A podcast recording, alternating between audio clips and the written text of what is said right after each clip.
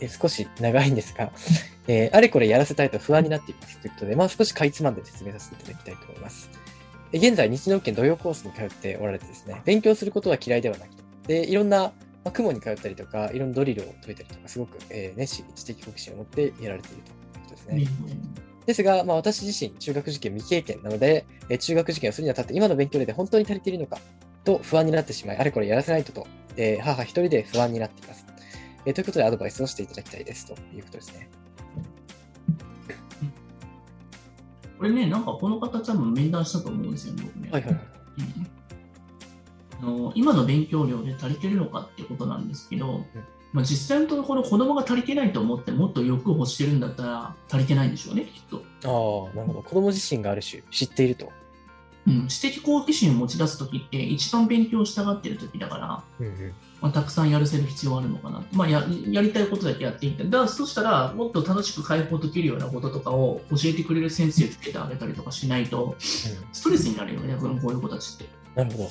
なんか自分、学校とかで多分物足りないと思うんだよ、きっと。そうですね。もっと知りたい、もっと知りたいって感じですね。うんしかもなんか双子でやってるんだったら、片方の子がやりだしたら片方の子も同じように興味持ってやるだろうからさ、一緒に出し上げて、なんか、あの一緒に対等になんかさ、ライバルになっていけばいいんじゃないかなと思って。なるほど。うん。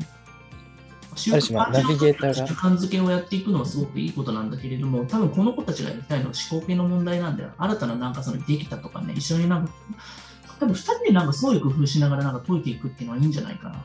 うん、なるほど。ある種、まあ、切磋琢磨し合いながらやっていくという感じですねあと。なんかさ、人材試験のところでシンクロしてたりとかするところもあるから、そうですね。でもなんかつまずくとここも同じようなパターンだと思うんだよね、なるほど、なるほど。そういったところのね、なんかたのたくさんなんか触れていくっていうのは大事なのかなと思いますね。まあだからその土曜コースだけじゃなくて、いろいろとなんかやりたいと思えることをたくさんやらせてあげたらいいんじゃないかなと思います。まあでも5年生だったら、それそんなこと言ってられないので、4年生の内容をしっかりやらせてあげた方がいいと思いますけどね。本格的に中止をさせるのであればってことですね。うん。まあだから土曜コースだけで受かるんだったらね、そんななんか簡単なもんじゃないんでね。なるほど、そうですね。まあ、中学受験に本気で挑むのであれば、そこら辺もう少し強化する必要があるということですうん。ね、4年5年の内しか出ないんで。ね。うん。しれっと今最後に言いましょうね。うん。ありがとうございます。まあ、ちょっと現実の方も伝えておこうかなと思いました。はい。はい。ありがとうございます。うんはい。まあ、では感じですかね。もうそうですね今日もな